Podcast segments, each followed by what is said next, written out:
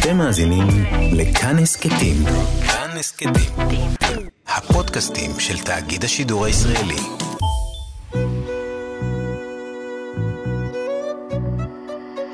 ליסה פרץ משוחחת. שלום לכם, מאזיני כאן תרבות. באולפן ליסה פרץ, ואני משוחחת עם אנשי ונשות על חיים והיצירה שלהם. עורכת התוכנית ענת שרון בלייס, והיום האורח שלי הוא האמן והסופר יוסי וקסמן. שלום יוסי. שלום ליסה. שנה וארבעה חודשים, בעצם לא יצאת את uh, ביתך הפיזי מעין עוד, שם אתה חי ועובד היום גם נכון. כן. יוסי, צריך uh, לומר, היא פרסמה עד כה שמונה רומנים, נכון? נכון. שני ספרי ילדים. במקביל ל... ל... לכתיבה, הוא גם צייר, צייר, נכון? הציג בכמה וכמה תערוכות. ואני רוצה לדבר, להתחיל דווקא בספר האחרון שלך, אה, מרוב תשוקה, שמו. והוא דמות מאוד מעניינת, הגיבור שלך, דוד בוקובזה. ברור. אוי ואבוי לי אם הוא לא היה מעניין. אה, ביסקסואל, נכון, נכון? נכון, שמתגרש, נכון. עם ילדים. משפחה, ילד. עם ילד, משפחה שהוא הותיר. נכון. והוא יוצא לאיזה מין מסע אה, סגירת מעגל, או איך הייתי מתארת את זה? הוא חוזר לעצמו. מסע, מסע, מסע בחזרה לעצמו, נכון. אוקיי. הוא מגלה בגיל 50 שבעצם לא היו לו חיים. היו לו התחלה של חיים וסוף של חיים, וכל הבאמצע הלך פרש. על מה הוא הלך? כי מה? שקרה זה שכשהוא היה בן 16, הוא היה הבן של אה, הנספח הצבאי ב- הישראלי בפריז. כן. וכשהוא הגיע לפריז, אז ארגנו לו ולאימא שלו אישה, ש- מורה, שתלמד אותם צרפתית, תלמד אותם איך ללכת לפושון, ואיך ללכת לרומפואה דה שאנזליזה, וכל מיני מקומות כאלה. והילד הנחמד הזה, שהיה בן 16, מפותח כנראה די טוב, מתאהב במורה הזאת, בת ה-27, שקוראים לה ורוניק. ומתפתח ביניהם רומן,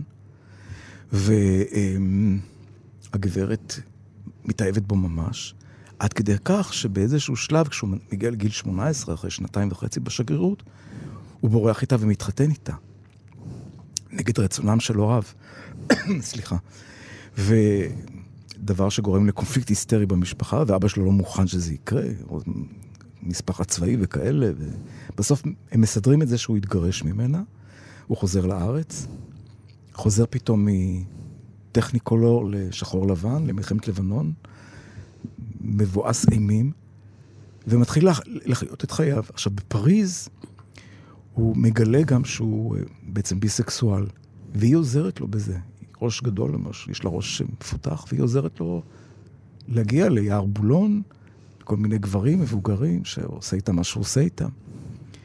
ופתאום הוא חוזר ארצה והוא הוא, הוא באטרף שהוא לא יודע מה לעשות עם עצמו. לוקח לו הרבה זמן, עד גיל 45, עד שהוא מתחתן פעם ראשונה והוא עושה ילד.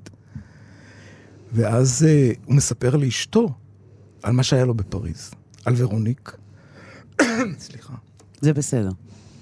ועל אותם מעשים שהוא עשה ביער בולון. היא נכנסת מזה לטרפת, וזה מאוד קשה לה, כי הוא מספר לה את זה רק אחרי שהם התחתנו. וזה גורם לחיכוכים, ומפה לפה, אחרי חמש שנים, שהילד בן חמש, שש, הנישואים האלה מתפרקים. ואז אה, יורד עליו איזשהו מסך, והוא פתאום מבין שהוא לא חי. פתאום הוא מבין שהוא רוצה לחזור להיות שם. וכל הספר הוא בעצם ככה, הוא נכנס לאתר, אתר, אתר, לאטרף, לאתר ההיכרויות של הומואים, ומגיע אל בחורצ'יק הומוסקסואל שהוא נשוי, נשוי לגבר, ומתחיל ביניהם איזה שהם, מתחילה ביניהם איזושהי אינטראקציה. כאשר הבחורצ'יק, דוד, הביסקסואל, אה, לא חושב על אהבה, לא חושב בכלל על איך זה יתחיל ואיך זה ייגמר, הוא זורם איתו. וההומו מתחיל להתאהב בו. ואז קורה שם, קוראים שם, עכשיו מה שקורה זה בשביל אה, להגיע אל הלב שלו, הוא כל הזמן מבקש ממנו שיספר לו על החיים שלו בפריז. ואז מה שקורה זה שבמיטת הזיונים שלהם, כל שבוע, פעם בשבוע, הם מעלים באוב את אותה מורה לצרפתית, את אותה ורוניק. וככה היא לאט לאט רוקמת עור וגידים, וזה בעצם מה שקורה בספר, ככה הספר מתחיל. שזה, עד שזה מגיע לשלב שבו, אה, הוא אומר לו, הבחור ההומוס- ההומוסקסואל, כן. מה דעתך? בוא, ניס, בוא ניסע לחפש אותה. אבל היא מתה. מה שקרה זה אחרי שהוא גמר את בצלאל, אותו דוד בוקובזה, הגיע אליו אה, הקב"ט של השגרירות, שהיה ביחסים נורא טובים איתו, והוא גם זה שהביא את ורוניק לשגרירות, ומספר לו שהיא חלתה ומתה מסרטן וכאלה. והוא כל הזמן חי בתחושה שהיא מתה, והבחור ההומוסקסואל אומר, תשמע, אולי, אולי היא לא מתה. הוא קצת כזה פנטזיונר, ויש לו כל מיני אינטריגות בשכל, אולי, אולי רצו לספר לך שאתם, שהיא מתה? אולי היא רצתה לספר לך שהיא מתה כי היא הבינה שהיא עשתה טעות? היא הייתה מאוד נוצריה, מאוד קתולית, ורוניק, על שם סנט ורוניק, ואני כל מספר שם, כלומר, הספר עם המון אה, אה, אה, מראות נוצריות, כי יש איזה קפלה שהיא מתקפל, מתפללת שם לסנט ורוניק. הספר גם מתחיל בסצנה שהוא נמצא ביער בולון, והיא מחכה בצד, והוא נכנס לחפש לה את הגבר, והיא בצד נמצאת עם מגבת, מטפחת וכאלה. וכשהוא יוצא אחרי מה שהוא עשה, אז היא מנגבת אותו. ונכנסים לאוטו. אני נורא, אני מודה שחלק מהספר מאוד מטריד אותי, ואני אסביר גם למה. אני חושבת שאתה מתאר הלכה למעשה אה, ניצול קטין בידי אישה מבוגרת. אה, אתה מתאר היעדר גבולות. אתה מתאר איזה סוג של... שהסביבה יודעת ומעלימה עין ו... או משתפת פעולה. ונכון, אתה, אתה, אתה הדגשת, הוא התאהב בה, היא התאהבה בו, בסוף הם ביחד גם, נכון? נכון. והיא באמת, הוא קטין והיא בוגרת. כן, ברור. ואני שואלת את עצמי, עד כמה הייתה לך אי נוחות לכתוב יחסים מהסוג הזה? את יודעת, אחד הסרטים שהשפיעו עליי בתור נער, קראו לו למות מאהבה, עם אני ז'יררדו. יש את השיר המפורסם של שרל אזנבור, אם תשימו אותו אחר כך בתוכנית זה יהיה נפלא. מוריר דמה. ובספר, בסרט הזה מתאהבת מורה בתלמיד שלה. וזה סרט שהיה על בסיס של אה, סיפור אמיתי. וזה, הסרט הזה, זה כנראה משהו שנצרב. את יודעת, יש דברים ב, בהתבגרות שלך שנצרבים לך במוח ולא יוצאים לך, וזה הרבה פעמים קורה לי בהר... בכל האומנויות שלי. ואני לא אשכח, הייתה לי מורה לכימיה שהתאהבתי בה. באיזה גיל? בגיל 16. הייתי במגמה ביולוגית, למדתי כימיה וביולוגיה. איפה? הייתה לי מורה ברנה קסם בירושלים. הייתה לי מורה לכימיה שהתאהבתי בה. ממש התאהבת? כן.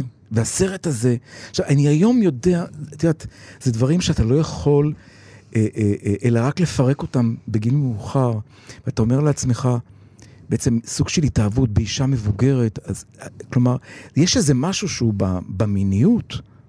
של מי שמתאהב במורה מבוגרת, משהו שהוא מתעתע במיניות, משהו שהוא תמיד, הרי איך מתפתחת ההומוסקסואליות? דברים שאני שואל את עצמי.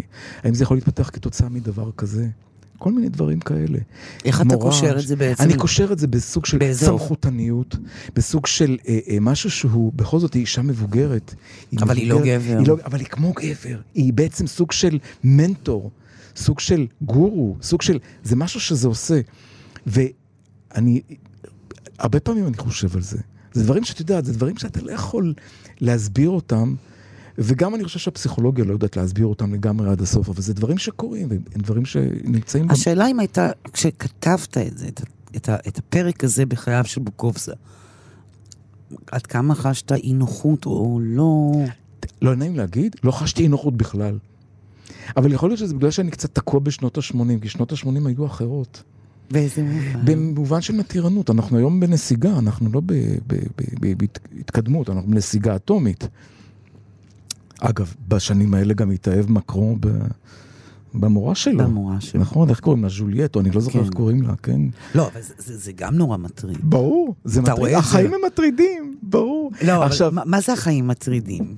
כלומר, אני אומרת, אתה אומר לי, לא חשתי אי נוחות, אני... אני, אני, אני מקבלת את זה, כי באומנות אתה יכול לעשות הכול. נכון. השאלה אם הדבר הזה, ניהלת איתו דיאלוג פה. זה מעניין, את יודעת, אני לא יכול... זה נורא מעניין, כי איך אני כותב ספרים? אני סופר שהדברים באים אליו, ואז הוא מתחיל, כי אני קונסטרוקטור, אני מאוד ארכיטקט בסיפורים שלי, מאוד חשוב לי המבנה של הספר, מבנה של הסיפור, מה קדימה, מה, קדימה, מה אחורה, איך זה מתחלק לחלקים, ותמיד זה נורא בנוי אצלי.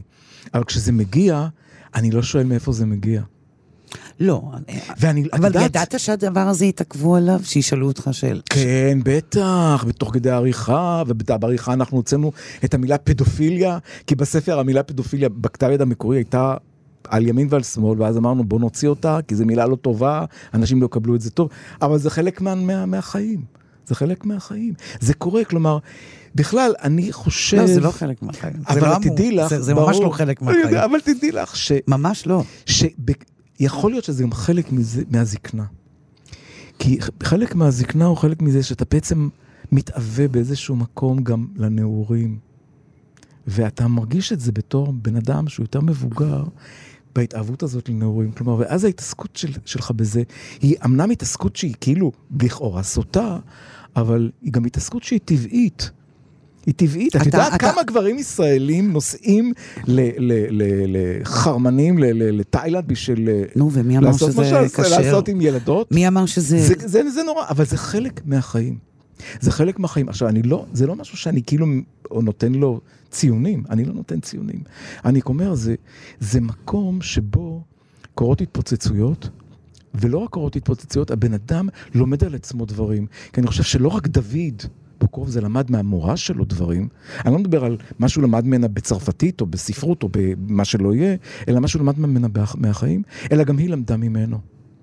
כי- לך היו יחסים כאלה? לא, לא היו לי. לא. הבנתי. אני, כלומר, ההתאהבות שלי במורה הייתה התאהבות לגמרי חד חד סטרית, ברור. זה משהו שאני קברתי בתוכי, ואני זוכר שהלכתי לסרט עם אני ז'יררדו איזה עשר פעמים. כי מה זה הדהד את כי זה הרגשות הדהד שלך? לי את, הרגשות הרגשות שלי למורה. והייתה מורה מדהימה, כל כך הרצתי אותה, זו הייתה תקופה שהמורים היו מעשנים בכיתה, וזורקים את הבדל על הרצפה, ודורכים על הבדל, כלומר, זה היה משהו אחר, כלומר, היה בה משהו מאוד פטאלי.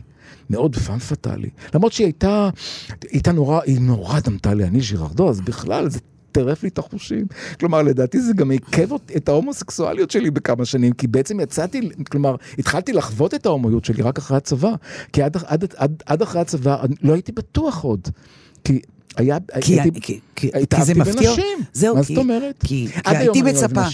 כי הייתי מצפה שתגיד לי, ההתאהבות הראשונה שלי זה במורה, או בבחור? או בן גילי כמובן. בבקשה. וזה לא היה כך. לא, מה פתאום, התאהבתי במורה שלי. באיזה גיל בדיוק? זה 16, משהו כזה. אה, מה זה, זה י"א י"ב. נכון. כשהיינו הולכים למגמה ביולוגית או משהו, אז זה היה ככה.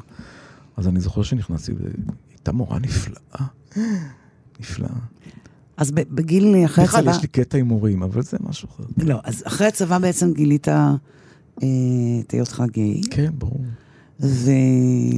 והעובדה שאתה גיי, לא האישית הפרטית, אבל הקיום הגיי, ההומוסקסואלי, הוא עובר כחוט השני בתוך הספרים שלך. ברור, ברור.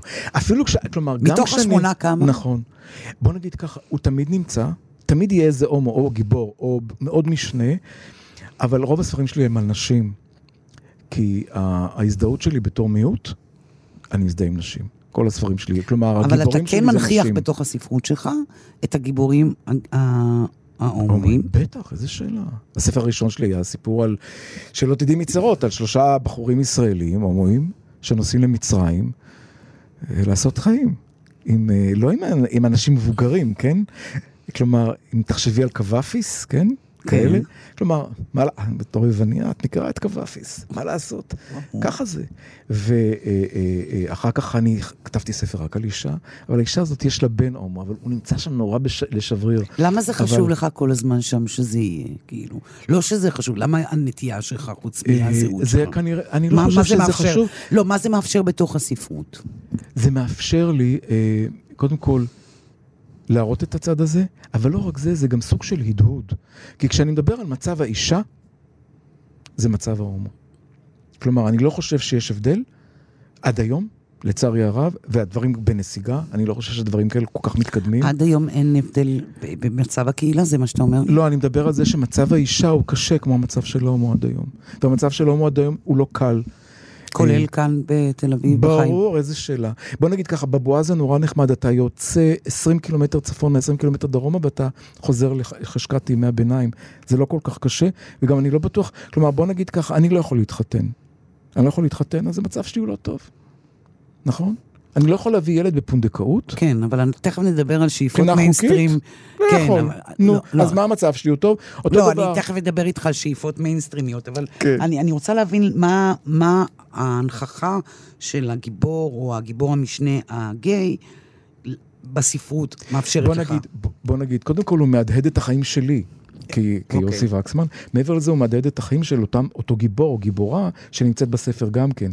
כלומר, יש משהו ב, ביצור הזה, שהוא לכאורה סוטה, או לכאורה סוטה מהנורמל, או משהו כזה, שהוא מהדהד לבן אדם הרגיל את החיים שלו, את הדפקטים שלו, את העליבות שלו, את החוסרים שלו, את, ה, אה, אה, את, את השאיפות שלא התגשמו שלו, וכל מיני דברים כאלה.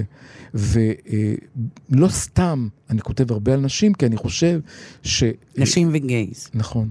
כי אצל נשים המצב הוא די זהה. כלומר, אני מוצא שהיום, 2021, מצב האישה הוא לא טוב. הוא לא טוב.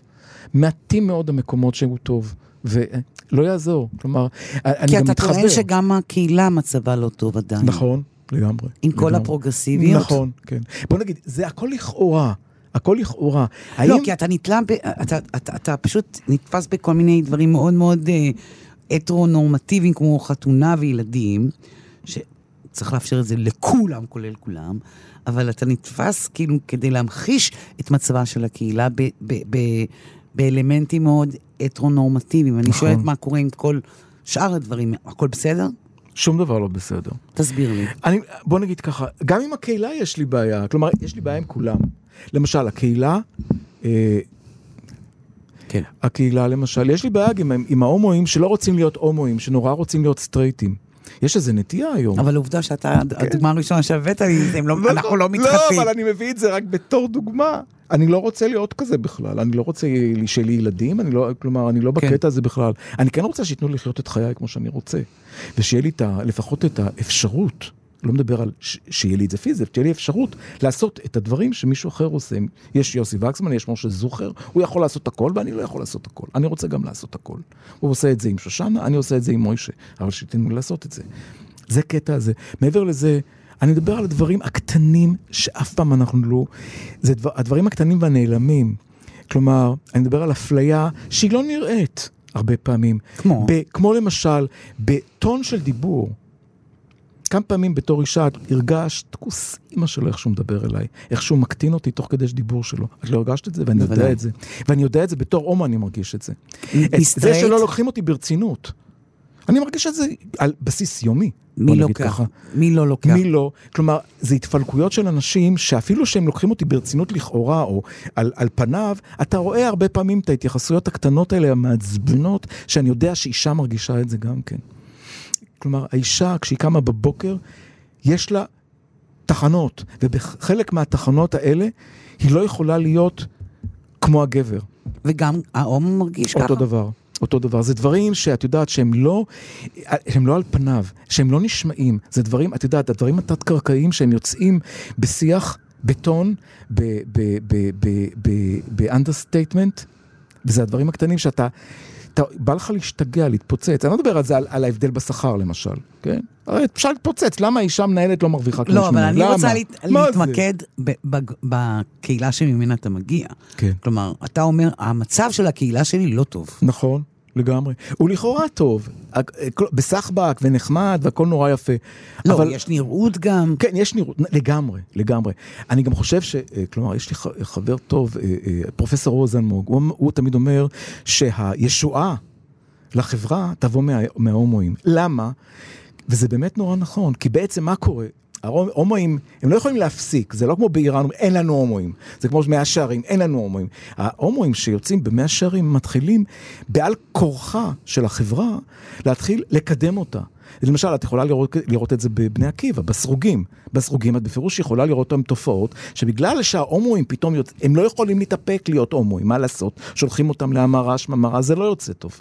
והם בסופו של דבר, הם רוצים, רוצים. והם ו- בעצם מקדמים הם את... ה- מקדמים, הם מקדמים. כלומר, זה, אני חושב ששמה, זה, זה מה שהפרופסור הזה, עוז אלמוג אמר, שמה, בעצם משם תבוא הישועה, כי הם, בעל כורחה של החברה, קורים הדברים. לא, אמרת קודם גם, ש-20 דקות את יוצאת מתל אביב דרומה או צפונה, והיה שונה לגמרי. לגמרי. אתה חי בעין הוד, נכון. ו- אבל עין הוד זה בועה. אני מדבר כרגע, אני הולך לטירת הכרמל.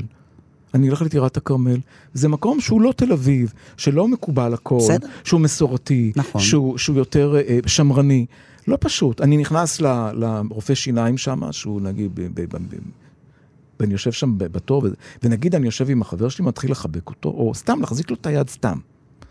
תרים יד, הגבות יקפצו, את יודעת, בעצבים, מה שאומרים. כלומר, אני, ואני לא דורש מהחברה שהיא תהיה, בס- שהיא ת, תעשה לי את ה... ש, שתהיה בסדר. כלומר, זה הטבע האנושי וזה לא יעזור. כי אנחנו עשרה אחוז, אנחנו האבנורמל, ה- אנחנו הלא נורמל, הנורמל זה החברה. אני גם לא דורש, כלומר, אבל אני לא יכול לעשות הצגה שמצבי נפלא. לא, מצבי לא נפלא, בארץ המצבי הוא לא נפלא. אני כן קיבלתי מהמוסד לביטוח לאומי, קיבלנו שאנחנו ידועים בציבור משנת 86. כן? תודה רבה לכם באמת. אבל אם אני רוצה לא להביא ילד בפונדקאות, זיבי. לא יכול לעשות שום דבר. אני רוצה להתחתן, אך, לא ברבנות, להתחתן, תכלס להתחתן בתעודת זהות, תיסע לקפריסין, תיסע לשוודיה, תתחתן שם, תחזור, ואז נעשה משהו בתעודת זהות. תודה רבה לכם באמת. כמה שנים אתם ביחד לפי הספירה? 35, 36 35. אוטוטו, כן. וואו, הרבה שנים בטח, אנחנו מה... אל תזכנים כבר. ממש. ידעת שתשרדו כל כך הרבה שנים ביחד? אה, כן, אני ידעתי, כי אני אני בן אדם של בית. אשרוש וביתך ירושלים. באמת? כן, אני בן אדם של בית, ואני גם בן אדם של פשרות. אני יודע, וגם הבן זוג שלי הוא בן אדם של פשרות. אנחנו יודעים שהרי אי אפשר לחיות ביחד אם אתה לא מתפשר. בכל דבר, כלומר, בעבודה, בזוגיות, בכל מקום. וברגע שאתה בן אדם שיודע להתפשר, קודם כל החיים שלך יותר טובים, על פניו. נכון. ו, ו, ו, ו, ואתה גם יודע, כלומר, אני בן אדם שיודע את הדפקטים של עצמו, את הדפקטים של העולם, ועם זה אני מתמודד. ותודה לאל שיש את הספרות. זהו בזכות ש... הספרות אני כותב את הדברים, ולפחות את הפסיכונליזה. ואת- ואתה משחרר אותה. משחרר לגמרי.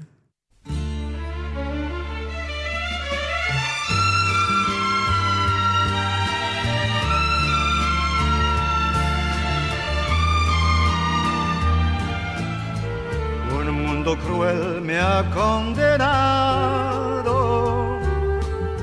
sin compasión me ha sentenciado.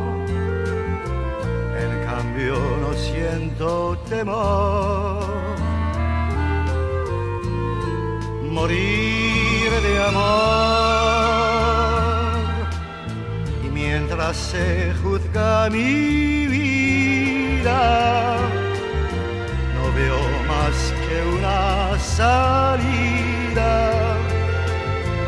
en contra de mi corazón. Morir de amor,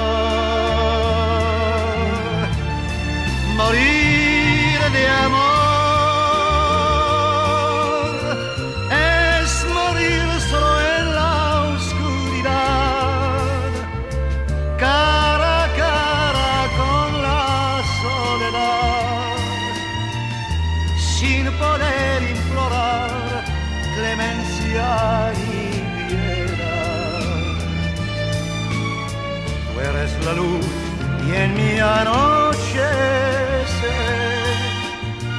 tu amor es mi amor se ofrece mi vida no tiene valor. Morir de amor. Si nuestro amor es invencible y ante los hombres imposible, no tengo otra solución. morir de amor, con frente alta y firme paso, de vencer este fracaso,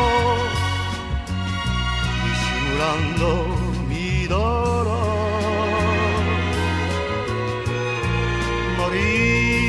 mi amor, morir de amor, como si fuese de enfermedad,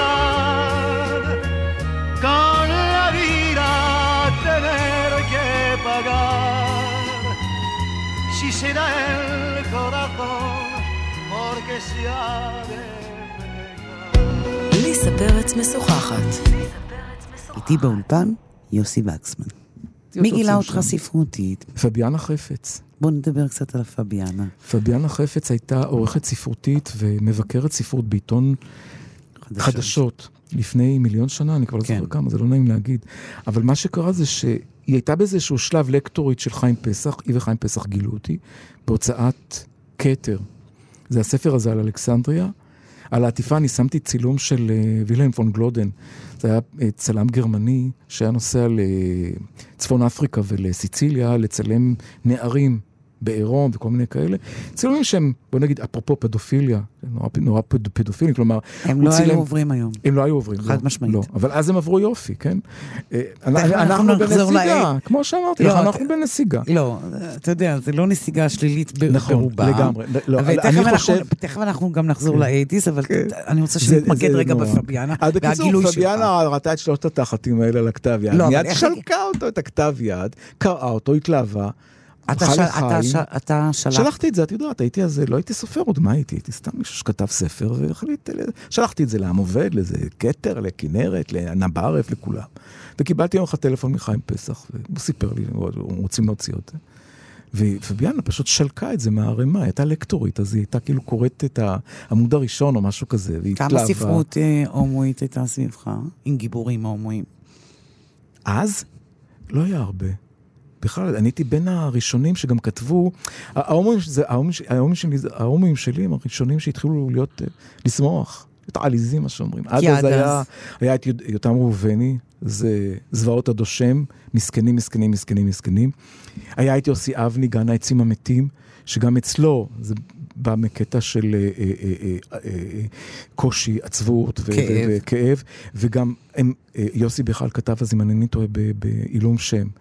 ואני באתי, בטמטומי, באיזה שנה זו? זה היה בשנת אה, 1998. כן. ופרסמתי את הספר, ואני לא... וכלומר, כלומר, אני חי, חייתי חיים עמוס, הייתי 12 שנה עם בעלי שיחיה, גרנו בגבעתיים, עיר הלסביות, הכל היה בסדר, מה. ואז בעיה, כי- עשו לי כתבת אה, אמצע כזאת בהארץ, עם כותרת, אני לא הומו עצוב. וואי, דה מיני. לא יודע מה, אבל מה, זה היה, הייתה בחינה נפלאה. כי אני עבדתי כבר אז בעיצוב של תערוכות מסחריות וכאלה, למחרת כל הלקוחות שלי מתקשרים, איזה יופי. זה היה נפלא, כלומר, אה, הייתה לי יציאה מהארון, כלומר... ספרותית. לאן- ספרותית, לאנשים ש... ומהבחינה הזאת זה, אה, וזה התקבל מאוד יפה. ב, כמובן שקטלו אותו בכל הס- בכל הביקורות הספרותיות, מה זה, מסך השקים, המסע, לא זוכר, לא אשכח את זה בחיים. אבל זה נהפך לספר קאלט. ואחרי שנתיים או שלוש התקשר אליי חבר, אמר לי, יוסי, אתה יודע, יש איזה ספר שיצא של איזה פרופסור או דוקטור, שכתב על, את ההיסטוריה של הספרות ההומוסקסואלית מהתנ"ך ועד היום. מה זה עשה לך שם כבוד? כתב, פעם בעצם ראשונה. הבאת לספרות את ה- את ההומוסקסואליות הממש אה, כן, הקוויר, נעימה. הקווירים, לא היה קווירים עד אז, אז כולם היו, עד אז כולם היו מסכנים, עצובים, עצובים, מסכנים, עולים חדשים, מתחבאים בגנים, מתחבאים מאחורי העצים. אצלי הם הלכו והזדיינו במצרים, חופשי. כי מה, ידעת מראש שתעשה אותם כאלה? זה אה, חלק ממני. מרימים ושמחים? זה חלק ממני, זה חלק ממני. זה, תסביר זה, לי את זה. זאת, בוא נגיד, זו הוויה ש... את שמעת על, אה, על עזרא נאווי? כן, בטח. זה עזרא נאווי, זו התקופה של עזרא נאווי, התקופה הטובה. עזרא ואיציק החבר שלו, שהיו להם מסיבות פורים ענקיות ברחביה בירושלים, שמי היה מוזמן לשם? מהפרופסורים באוניברסיטה העברית ועד אה, אה, מוחמד משחת ג'ראח. כולם היו שם, זה היה, שם נעשה השלום באמת, כלומר, ושם אני, כלומר, זה, זה, זה הסביבה הקווירית, שאני לא הפסדתי אותה, וידעתי להבין שהיא נכונה, ושהיא, ושצריך לה, כלומר, אני, אני גם לא כתבתי, אני לא כתבתי, כשכתבתי את זה הייתי די ב... זה לא במודעות. לא. כלומר, לא, מה פתאום? כתבתי את החיים שלי, כתבתי את הטיול שעשינו למצרים, החבר שלנו דוד, הרבנית, קראו לו הרבנית, כי הוא היה, כשהוא היה צעיר, הוא היה אה, אה, אה, תל, תלמיד חכם, נו, איך קוראים לזה? תלמיד חכם. חרד, כן. והוא יצא להתפקר, ו- וסיפרתי על הטיול הזה במצרים, שטרף אותי, זה היה, זה היה ממש הדקה ה-90 באלכסנדריה. כי עוד הצלחנו לראות קטעים מאלכסנדריה הקוסמופוליטית, שהיו שם איטלקים וארמנים. התחלת כבר לראות את ה... את ה התחיל להיות כבר, אנשים התחילו כבר ללבוש את הבעיות ולהפריד את הקרונות כן. של, ה, של, ה, של לא, החשמלית. אני, אני, אני אומרת לעצמי, המהלך הזה שאתה אומר, אני כותב באופן תמיד את חיי, ואז אתה מבין שאיש לפניך לא כתב סוג כזה של גיי. זה הכל בדיעבד. כלומר, אני הבנתי את הדברים האלה בדיעבד. ואני יודע שהיו הומואים כמובן שקנו את זה, והיו הומואים שקנו את זה והכניסו את זה לתוך שקית חומה, כשלא יראו שקנו את זה. אני גם עשיתי טובה, כלומר, קראתי לספר הזה אלכסנדריה יקירתי. זה נשמע תמים לך. תמים מאוד, ועל הפרונט בכלל לא שמתי צי... כלומר, אני, לא, אני עשיתי את העטיפה, הצבתי את העטיפה, כי הצבתי עטיפות. אמרתי, אני לא אשים את, אני לא אעשה נע באוזן חזק, אז לקחתי את התמונה של הז'אן דה לקרואה של אה, נשות אלג'יר, שיושבות שתי נשים עם נרגילה וכאלה. כלומר, כי אני מספר בספר גם על העיר, הגיבור מתאהב בעיר, העיר אלכסנדריה, שבעצם גם כן סוג של זונה גדולה שמקבלת את כולם, את כל ה... אה, כמה זה מתכתב עם קוואפיס? זה מאוד מתכתב, מתכתב כי, כי, כי בעצם ברגע שאתה מגיע בתור הומו למצרים, אתה מיד חוזר 200 שנה אחורה. באיזה מובן? במובן של אתה מתחת לרדאר, אתה מדבר בסימנים, אתה כבר לא מדבר חופשי, כן? ופתאום אתה נכנס, ואז אתה, אתה, אז, אז הוא אומר לך, תשמע, יש את הפאב ההוא. תשב בצד השמאלי מימין, שם יש שם איזה פינה, שם ישבו. או אם תגיע לשרתון ותראה שם מסביב חבר'ה צעירים עם תיק ג'יימס בונד, תדע שבעצם זה כל אלה זונות ממין זכר. הם פשוט יושבים שם רק שתדע. הכל בקודים, הכל פתאום. חזרנו לימי הנרות של קוואפיס, שיושב בלילה עם הנר דולק, וכותב על האהוב שלו, שהוא ראה אותו באיזה מרחצאה וכאלה. וכמובן בבתי המרחץ. דרך אגב, בארצות ערב, ההומוסקסואליות היא מקובלת. מה זה מקובלת? לא מקובלת... לא בז... מקובלת באופן לא, רשמי, אני אסביר לך איך לא. זה... לא, לא מקובלת. אני אגיד לך איך לא. שזה הולך. לא, זה בכלל לא, זה בסאב-טקסט, זה בסאב חיים. כלומר, בגלל שזו חברה מאוד שמרנית, שלבחור ובחורה הם לא יכולים לעשות שום דבר ביחד, אלא רק אחרי החתונה, אז יש הרבה מאוד התרועעויות של בין, בין גברים, שפשוט להוציא פורקן. ואז מה שקורה למשל, כל הבת האוזז, בתי מרחץ, ההומוסקסואליות שמשגשגת. עכשיו, לאו דווקא כ, כ, כהומוסקסואלית פרסה, אלא כ, כשלב, כפאזה, פאזה בחיים של הגבר, כשהוא אה, אה, זקוק לזה. כשהוא זקוק למגע, הוא זקוק לסקס, אז הוא פשוט עושה את זה שם, כחלק מההתבגרות שלו. ויש בזה משהו יפה, כלומר, זה נמצא דרך אגב גם אצלנו, ב, ב, ב, אצל החרדים. אותו דבר. לא אצל הסרוגים, הסרוגים הם, הם די כמונו, אבל אצל זה קורה, הדברים האלה קורים כי הבן אדם צריך להוציא פורקן באיזושהי צורה. אני, אני, וכמובן, שדיבר... בצורה, הרבה פעמים זה סטיות וכאלה שלא נדע מצרות, אבל זה, זה חלק מהחיים האלה. אני, כשאתה מדבר על אלכסנדריה, אני רואה ממש נהרה של שמחה על פניך, ואני שואלת אם היא תחנה חשובה בזהות האישית, הספרותית והמינית שלך. כנראה שהספרותית. מינית אני לא יודע, כי מינית, כלומר, זה היה, הייתי כבר, היינו כבר עשר שנים יחד, אבי ואני, וכלומר, זה 아, לא... אוקיי. אז כך שזה, מבחינה מינית זה לא, אבל מהבחינה הזאת, גם אני זוכר שלפני שנסעתי, קראתי כמה ספרים, כמו למשל של רועל דל, איך קוראים לה? ז'וסטין. ז'וסטין. כן, שזה פשוט ספר נפלא על, על גיבורה שהיא בעצם יהודייה, ושהיא בסופו של דבר נוסעת לארץ ונהיית חלוצה, אבל היא במצרים, היא אשתו של איזה אחד ערבי, משהו מדהים. כלומר, העיר הזאת ממש הלכה עליי קסם. כלומר, וגם הסתובבנו הרבה בלילות, כי ב- ביום היה נורא חם, אני זוכר, אז ביום הלכנו לאכול בכל מיני מקומות שרימפים וכאלה, ובלילה אתה, פתאום העיר הת, התעוררה לחיים. יש משהו במצרים, אתה יודע, במצ... למשל קהיר או אלכסנדריה, ביום הן נורא מכוערות, מתקלפות, מוזנחות נורא. הלילה משרה עליהן איזה יופי, איזשהו סוג של מסתורין, ו... ו, ו, ו או, אני בכלל ראיתי את העיר כמו אישה גדולה. כלומר, תמיד הדימויים שלי הם דימויים מאוד נשיים. זהו, אני שואלת, מאיפה זה? תראי, מה, מה, מה זה מאיפה זה? זה... אני למשל, בתור הומו, אני לא חווה הרבה אישה. אז שעד שאני מכיר מישהי, או שאני נפגש עם... יש לי... רוב החברים שלי זה חברות, כמובן.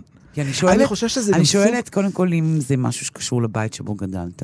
כנראה, וזה גם קשור לזה... לאימא שלך, לאחות כן. שלך, זה קשור ענת וקסמן השחקנית, נכון? אה, פחות, אני חושב שזה קשור לזה שאימא שלי מתה כשהייתי בן 30.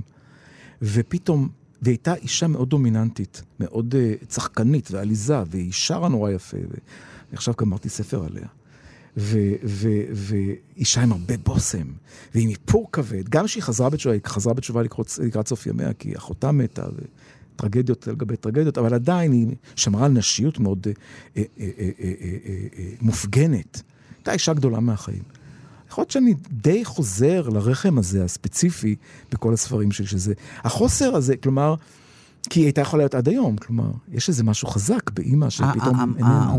כלומר, האובדן שלה השפיע עליך? אני חושב, כן, אני חושב בגלל זה התחלתי בכלל לכתוב. כי מה? כי עד שהיא, בוא נגיד, אני התחלתי, הספר, אלכסנדריה יצאה עשר שנים אחרי שהיא מתה. כלומר, התחלתי לכתוב חמש שנים אחרי שהיא מתה. כי מה? כדי לאוורר תחושה? אני לא יודע להגיד, אני ממש לא יודע להגיד. כלומר, איך הגעתי בכלל לכתיבה? כתבתי ספר ילדים, כשהיא מתה כתבתי ספר ילדים, מרגלית פוקוס, אוקוס פוקוס, על הגננת מרגלית, היא הייתה גננת. וזה התחיל משם, כלומר, ציירתי וכתבתי, ויצא בכנרת עם, עם טל מליגון וזה. ובעצם שם התחילה הכתיבה. הכתיבה הייתה כתיבה מאוד קטנה, של ספר ילדים קטן, אבל שם זה התחיל להדהד. ואז אה, אה, אני לא יודע למה, באיזה יום, כלומר, חזרנו מאלכסנדריה והתחלתי לכתוב את הסיפור. כתבתי אותו בשבתות, מה, לא חשבתי בכלל על ספר, כלומר, מין ממוארים כאלה שלאט לאט הצטרפו לשבוע. התחלתי כמובן עם הארכיטקטורה, וזה היה שבוע, כל יום, כל פרק זה שזה יום, ואיך שהם מגיעים, ומה שקורה, וכל הדברים, והם מתוודעים לכל הגיבוי. אבל אני חושב שזה זה זה. מה זה לגדול? והאישה הגדולה הזאת, כן. היא נמצאת בכל הספרים שלי. היא, היא האימא שלך. כן. בווריאציות? בווריאציות, ברור. היא ליבשן, הניצולת שואה שהסתירה את זה שהיא הייתה קאפו. והיא, אה, אה, באנה תאמר לי שלום, שזה ממש הדמות של אימא שלי, שהיא בתור אישה ש... מתה, אבל היא לא רוצה להיפרד מהחיים, אז מה שקורה זה שאת יודעת, ב- ב- ביהדות, הנשמה צריכה להתגלגל עד שהיא מזדככת, והיא הולכת, אז היא יכולה להתגלגל גם בבן אדם. עד שהיא בסופו של דבר מזדככת ועוברת לעולם שכולו טוב. אז היא מחליטה שהיא לא רוצה אז היא מתגלגלת במטאטה, והבן שלה מטאטה אותה, ואז תוך כדי ככה הם רוקדים ביחד. היא מתגלגלת בסיגריה, והבת שלה מעשנת אותה, וככה היא מנשקת את הבת שלה, כל מיני כאלה. זה היה הספר השני שלי. אחר כך אני כתבתי ספר על uh, שלוש נשים, והיא סיפור, שזה על... אה, גם שם היא מופיעה? היא לא מופיעה, אבל היא נמצאת שם, כי יש שם אישה, אשתו של חוזר בתשובה. ויש שם אה, אה, אה, אה, מניקוריסטית, סולאנג', שהיא אחת הגיבורות, ויש את, אה, אה, את אה, איך קוראים לה, גם, גם אותה הכנסתי, את עודד תקרסי, בעקבות הזמן האבוד, היא גם נכנסה לשם בתור גיבורה שלישית. של שלוש נשים, זה כלומר, שלוש, שלוש נשים ואלוהים אחד. ואחר כך כתבתי את ליבשן, שזה הקפואית, ואחרי זה הייתה... השחקנית, שזה סיפור שאני כותב בעצם על אחותי ועל אימא שלי גם, שנכנסו גם לשם. יש שם גם קוקסינל, שגם היא סוג של אימא. כלומר, יש לי את האימהות הגדולות האלה, הן נמצאות תמיד. תמיד? תמיד, גם ב... הן שומרות עליך? אני חושב, אני גם שומר עליהן. כלומר, בוא נגיד ככה, אני לא מזדהה רק עם הצד ההומוסקס... הפן ההומוסקסואלי שלי, אני כנראה מזדהה ככה עם הצד, עם הפן הנשי שלי, או הפן הנשי שחסר לי בחיים. ואני בעצם סוג של אני תמיד, זה מצחיק אותי, אני חושב, שאני חושב, אני תמיד צוחק על זה שאני בעצם ביסקסואל ספרותי. כי אתה כל הזמן נע בין... כן. בין... כן, אה, כן. הנשים חשובות, ותמיד... נשים לגייס. מי שקרא את כל הספרים שלי, יודע שהאישה... מה מקומו של הסטרייטים? איפה הם בכלל? הנשים האלה הן סטרייטיות, והן אוהבות גברים כמובן, ויש להם גברים, הם בדרך כלל גברים שלהם מאוד קטנים, כן. כמה הם קטנים? תראה לי מה... ככה. היא ככה, הם ככה. מה זאת אומרת? אצלי הגברים לא, אני לגברים לא עושה הנחה. לא, הסטרייטים אני מתכוון. בטח, ברור. מה, הם פיצפיצים? הם די קטנים, כן. תשמעי, לא נעים, אני ישבתי באיזה אולפן ואני אמרתי, אה, אסתר של הסיגרות, הספר האחרון, גם כן על אישה. אישה גדולה, שבגיל 86 אה, מודיעים לה שהיא נכנסה להיריון. וגם כן, הספר, גם כן, הארכיטקטורה, כל, כל פרק זה בעצם אה, שבוע, זה הלכתי לפי השבועות של ההיריון, שלושה שלישים.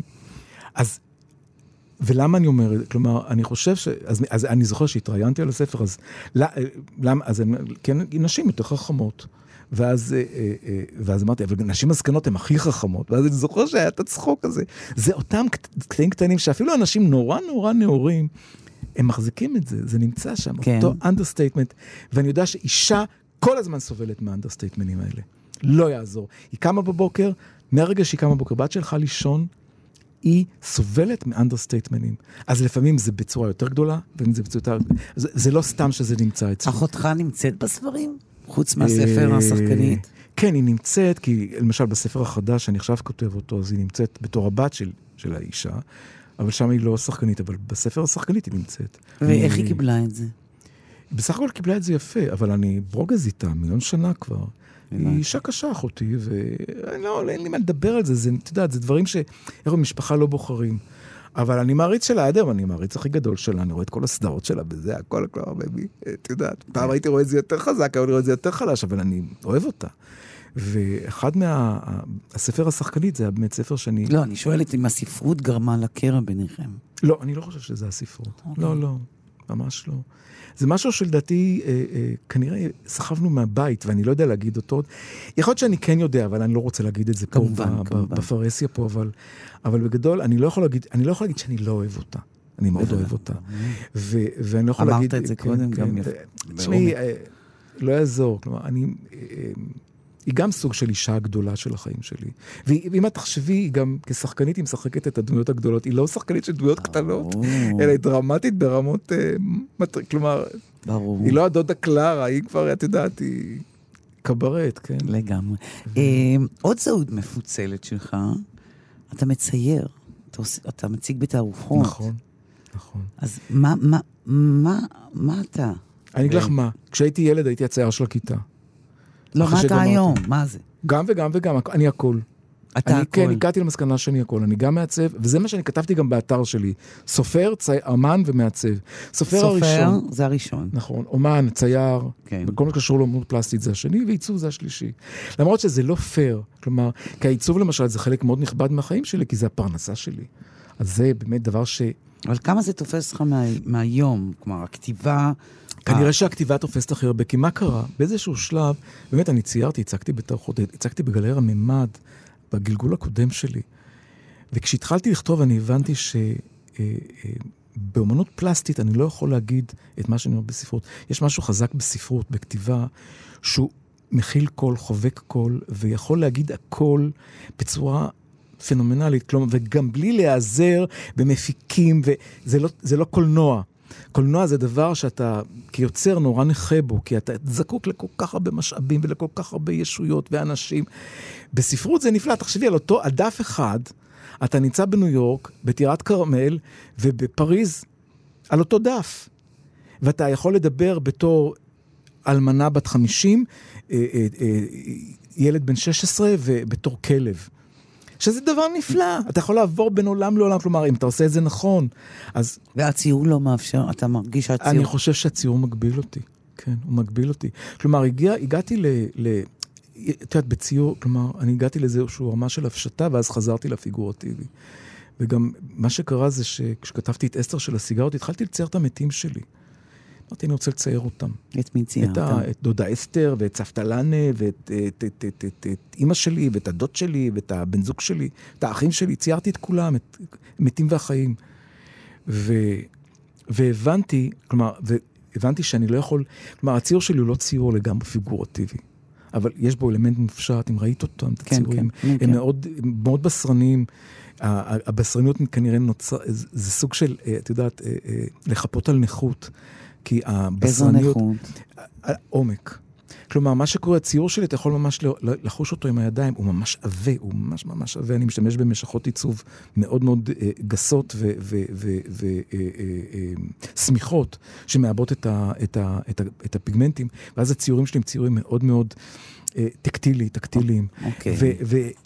ובאיזשהו שלב, אני זוכר שהתחלתי לכתוב את אלכסנדרי, הבנתי שבעצם ציור אף פעם לא, לא ייתן לי את זה. לא, כי אני, אני. טוענת שציור וכתיבה זה... ש... זה כלומר, ציור זה האופטי, נכון? זה נכון, הדבר הזה, זה נכון. הדבר הזה שיוצא... הבלתי אמצעי. הזה שיוצא מפה. נכון. והכתיבה זה הדבר, פשוט אי אפשר להראות את זה. זה יוצא... מהעין השלישית. מהעין השלישית. כן. אני עשיתי. שני ניתוחי קטרקט עכשיו. אז כשגמרתי את השלישי, השני אמרתי עכשיו הרופא, תשמע, עכשיו מה שנשאר זה רק השלישי, אני מקווה שהשלישי לא יהיה לי גם כן. כי זה אסור, אבל, אבל בוא נגיד ככה, זה בעצם זה. כן, כלומר, אתה מבין, אבל זה כאילו... ש- אני- זה ש- שני עולמות, זה, זה זה שני שדות מידיומים אה, אופטיים אחרים לגמרי. לגמרי, אבל, בלתי ניתנים גם להשוואה, נכון, וגם לא למדרוג לדעתי. פה זה נכון. יותר טוב ופה זה פחות טוב. נכון, אבל לי, בתור יוסי וקסמן, אני הבנתי שבכתיבה אני יכול להגיע אה, לעומק הכי עמוק והכי הכי ח... מבחינת חיטוט. כן, מה זה, הספרות שלי היא ספרות שהיא אה, אוטוביוגרפית, אפשר להגיד. אני לא ממציא, אני לא חוקר תקופה, אני חוקר נפש. ובדרך כלל זה הנפש שלי. כאשר אני נעזר בדמויות, בדמויות מהחיים או אנשים שאני ראיתי. לוקיישנים. כן, אבל בגדול זה, זה החיטוט. ואני הגעתי למסקנה שבציור אני לא מספיק טוב, אני לא, בחיים אני לא לא אהיה לוסיאן פרויד. אז... זה הייתה- זאת הייתה השאיפה כשלמדת? אה, לא, אבל במשך, אני היום, היום, אני הגעתי למסקנה שלא יעזור, כלומר, אני לא אגיע לשם. חלק מהקטע של התפשרות עם העולם. אז אני ממשיך לצייר, כי זה טבע שהוא לא יכול זה טבע. שלא להתפרץ ממני. זה ממש טבע, זה כמו אה, אה, לרצות לאכול. אני לא יכול לא לרצות אבל לצייר. תמיד יש את השאלה שאתה, שכל אדם שואל את עצמו, בוודאי כשהוא עוסק בכמה עיסוקים, במה, במה לדעתו הוא טוב יותר, ספרות, נקודה סוף. לגמרי. כן? כן, אני מרגיש ככה, כן. אני גם מרגיש, אני בן אדם גם ש... של אנשים, אני נורא אוהב אנשים, אני נורא אוהב בני אדם, והספרות הביאה לי אנשים, תשמעי, זה חבל על הזמן. מה זה הביאה לך אנשים? אנשים שאוהבים אותי בגלל שורה שכתבתי. זה מרגש ברמות שאת לא מבינה. אני מקבל מכתבים, בדרך כלל מנשים, הם הקהל הגדול, אבל גם מגברים. מכתבים כאלה מופלאים. אני נגעתי בנפש של בן אדם, שבציור אני לא הצלחתי להגיע ככה. לא הצלחת. לא, לא. יש משהו כנראה בפסיכה שלי, וגם בפסיכה של המדיום הזה הספרותי, שאני יודע כנראה להביא את הבן אדם... תשמעי, את יודעת מה זה שבן אדם יבוא, ירים את היד שלו ויכתוב לך מכתב? אנשים עצלנים בדרך כלל לא עושים את זה, אבל אני מקבל כאלה דברים. חבל על הזמן. אתה ו- כתבת בתור נער? לא, אני לא כתבתי אף פעם. אני בכלל לא הייתי איש של ספרות, אני למדתי ביולוגיה, שנאתי ספרות, שנאתי את המורה שלנו לספרות. הדבר, האינצידנט, האינצידנט הראש, היחידי שאני זוכר מהשיעור שלי לנו לספרות, זה שאני הייתי זה שאחראי על איך משגעים את המורה. כלומר, היה לנו פח כזה עם זבל שהיינו שמים אותו מעל הדלת, שהייתה פותחת, היה נשפך עליה. בזה זה נגמר. אה, וכמובן, היינו צריכים לכתוב אה, יומן ספרותי כזה, אה, מה קראתי בקיץ, לא יודע מה. אני לא אשכח בחיים. ולא רציתי לקרוא. אז uh, ראיתי את הסרט סיפור אהבה, ויצא, בדיוק יצא ספר, כתבתי יומן על סיפור, כמובן קיבלתי על זה ארבע. מה זה, מה אתה כותב על סיפור אהבה? זה לא ספרות. מה, אתה חושב שלא היו לך מילים? לא, לא, לא הייתה לך... אני? בכלל לא הייתי בקטע של ספרות. את יודעת איך הגעתי לספרות? זה בכלל טירוף. אני למדתי עיצוב גרפי בבצלאל, ובתחילת הקריירה הצבתי המון עטיפות. עטיפות שאתה רואה אותן עד היום. כל כתבי פרויד שיצאו בכנרת זמורה ביטן עד היום, זה, את רואה את זה עד היום. ברצינות. היה ספר על דרורי, ה- לא זוכר איך קראו לו, זה שהיה פושע. אמ, שרואים על העטיפה פרופיל שלו, ובמקום מוח יש אה, טביעת אצבע, שזה כאילו המוח שלו. עד היום אני רואה את העטיפה הזאת. עד היום בסטימצקי זה נמצא. כלומר, והגעתי מזה. ואיך זה התחיל בכלל? בזה שאני, לא היה לי כוח לקרוא את הספרים האלה. אז היית קורא את הכריכות? אז איך, איך זה היה? אז בעצם היינו מקבלים פלט מחשב עבה כזה, לא היה אז ברומיידים וכאלה, זה כן. היה בתקופה של טרום המחשבים. והיית צריך לקרוא את הספר בשביל לכתוב את העטיפה באותיות כאלה לא נכוחות. אני זוכר שהייתי קורא את העמוד הראשון, ומשם אני חושב שזה התחיל. משם? התחילה, לאט לאט התחלתי לקרוא ספרים בעל כורחי. כי היית צריך לקרוא את כי זה הייתי בשביל צריך בשביל העטיפה. ככה התחלת? ככה לי- התחלתי, והתחלתי ככה לקרוא, ופתאום לא אני גיליתי את לפני הס... כן? קראתי מעט מאוד, מה שכולנו קוראים, קצת פה, קצת שם, את יודעת. כלומר, כן קראתי, זה לא שאני הייתי לגמרי בור ועם הארץ. קראתי הרבה מאוד על אומנות ועל אומנים, דברים שאהבתי. אבל פתאום גיליתי את הספרות כתוצאה מהעטיפות האלה. את יודעת, זה סיפור מדהים. אבל זה ככה, וככה זה זה, סיפור התחיל. מדהים. וככה זה התחיל, וככה התחלתי לקרוא. ופתאום גיליתי את עגנון, וגיליתי את עמוס עוז, וגיליתי את אלפרדה ילינק, וגיליתי את האימא של הכלב, את כל הדברים האלה. אני יודע שאת אוהבת את הספר הזה. מאוד. זה ספר, אחד הספרים הכי גדולים לדעתי. עצרת בימים אלה גם תערוכה חדשה. נכון. ב- במוזיאון. ב- בגלריית עינות, בגלריה הקואופרטיבית שלו, יש לנו גלריה ענקית בעינות של אוקיי. 400 מטר, וכתוצאה מהקורונה והתחלפות של, והמנהלת של הגלריה יצאה לפנסיה בעוד באותה תקופה, אז ירד קצת, כמו כל, כל המו- המוסדות תרבות, ירד עליה איזה מסך שחור. ואז באיזשהו שלב אמרו לי, בוא תעזור לנו, בוא נעשה תערוכה. אמרתי, אני אעשה תערוכה שקוראים לה בית בעינות. תערוכה ששואלת את כל השאלות שאני פרובוקטור. שאנחנו לא, לא רוצים לשאול, או לא נעים לנו לשאול, כי תמיד כשמזכירים את המילה עין הוד, אני תמיד רואה את זה בכל מיני טוקבקים בהארץ וכאלה, על עין הוד, אה, כן, אתם גרים בכפר ערבי נטוש, פפי פפה. ומי תמיד טוען את כל הטענות האלה? כל מיני תל אביבים נחמדים שלמדו באוניברסיטה בשחמונס, רק את שחמונס גילחו ואת עין עוד לא גילחו, אז הם חושבים שהם בסדר. אז זו תערוכה שאני, היא תערוכה ש, ששואלת שאלות פנימה אלינו. האם הגיע הזמן שנפסיק להתבייש שאנחנו גרים בכפר ערבי נטוש? עכשיו, למה אני שואל את השאלה הזאת? זה לא שאלה על עין הוד, כי עין הוד זה מיקרוקוסמוס של מדינת ישראל, של כל האקט הציוני. כי מה זה היה האקט של עין הוד? אקט ציוני, לבוא ולהתיישב באדמות ערביות. הרי מה עשו בתחילת כן, אבל המדינה? זה אקט ציוני שאתה יודע, הוא... בעייתי מאוד, הוא- אבל הוא אקט שצריך ציוני. ל- לשאול עליו שאלות אה, מורכבות מאוד, ומאוד מאוד מאוד אה, אמביוולנטי לגמרי, אני גם לא נותן תשובה. אני לא נותן תשובה, כי אני לא חושב שיש לי תשובה. אני לא חושב שיש לי תשובה, כי זה אקט שהוא היה אקט שהוא כמו חרב פיפיות, הוא אכזרי. עד היום אנחנו סובלים ממנו, תראי מה שקורה עכשיו בארץ. זה אקט שהוא הוא, הוא, הוא דו-כיווני, ואני לא חושב שיש תשובה. אבל אני שואל את עצמי, האם הגענו הביתה כבר? כי אני חושב שאנחנו לא יודעים את זה. אפילו אני, את, את, את יודעת את התשובה, האם הגענו הביתה? האם הגענו הביתה? זה מתחיל הרבה בשאלה אפילו יותר גדולה, מהי הבית? נכון. מה הזכאות נכון, לבית? נכון.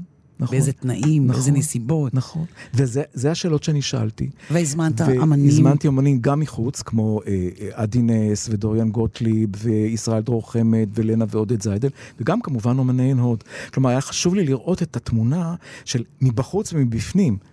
כלומר, ויש שם עבודות שבאמת הן... הן מטרפות את השכל, כלומר, פתאום זה אתה מבין... ציור, מיצבים. ציור, אה, פיסול, אה, אה, אה, צילום. אה, עבודת וידאו אי אפשר, כי אנחנו כאלה עניים שאפילו אין לנו מסך, כסף למסכים, אבל יש שם עבודות שהן בפירוש של אומנים. למשל, אצל אדי נס יש שם שני, שני, שתי דמויות מהסדרה כפר, הייתה לו סדרת כפר, שרואים את, ה, את, ה, את החלוץ הראשון, את הסבא, ואת הנכד.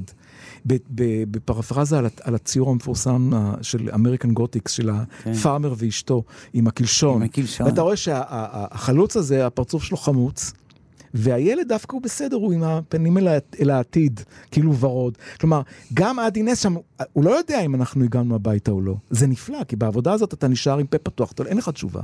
יש עבודה של דוריאן גוטליב, שמה שהוא עשה, הוא לקח את בית העצמאות, איפה שהכריזו את מגילת העצמאות, כן. ברוטשילד, רוטשילד. הפשיט אותו לגמרי מכל הסממנים הארכיטקטוניים, והשאיר אותו מין, כמין בניין סמל כזה. כלומר, אוקיי. זה מופשט, הוא הפשיט אותו, הפשיט אותו מבחינת, כלומר, לא- להפשיט אותו מבגדיו כאילו. כן. גם כן סוג של אומנות. או למשל עבודה של בועז טל, זיכרונו לברכה, שהוא היה גם כן חבר עינוד, שהוא תמיד צי, צילם את הבית שלו, ובתוך הבית, כלומר, העבודות של, של, אה, של בועז הן עבודות כאלה, כמו ורניר דו- אה, דומסטיקה. כלומר, תמיד יש בעבודות האלה את אשתו, את שלושת הבנות ואותו. אז לקחתי, לקחתי עבודה שבה רואים את, אה, את בועז בתור ישו. שהורד מהצלב כאילו, ואת אשתו בתור המריה, ושלושת הילדות כמו שלושת המריות, מין פייטה כזאת, כלומר, זה בא, הגענו הביתה, אנחנו, זה, אנחנו נצלבנו בתוך הבית שלנו, יש שם, ועוד דברים, כלומר, ואלנה זיידל שלקחה את, אה, את אל-אקצא והעיפה עליו זאבים, וזו עבודה שכל כך אקטואלית לה עכשיו, כלומר, והיא שואלת, מה זה הזאבים האלה? זה הנפש שלנו? זה הנפש של הערב? של מי הנפש? כלומר, אני לא נותן תשובות, כי אין תשובה, איך אפשר, אפשר לתת לזה תשובה? זה, זה קונפליקט שאנחנו חיים איתו כל יום, רגע, רגע, שעה, שעה, תסתכלי מה שקורה עכשיו ב- ב- ב- בחוץ. אז אה, אני רוצה עם המעשה הזה לסיים, המעשה הקונפליקטי הזה, לסיים את השיחה. יוסי, להגיד לך תודה רבה. תודה, ליסה. תודה, יוסי. עד כאן השיחה עם הסופר והאמן יוסי וקסמן. באולפן ליסה פרץ, עורכת התוכנית ענת שרון בלייס. אפשר להאזין לתוכנית הזאת ולאחרות בעמוד ההסכתים של תאגיד השידור. תודה לכם ולהתראות.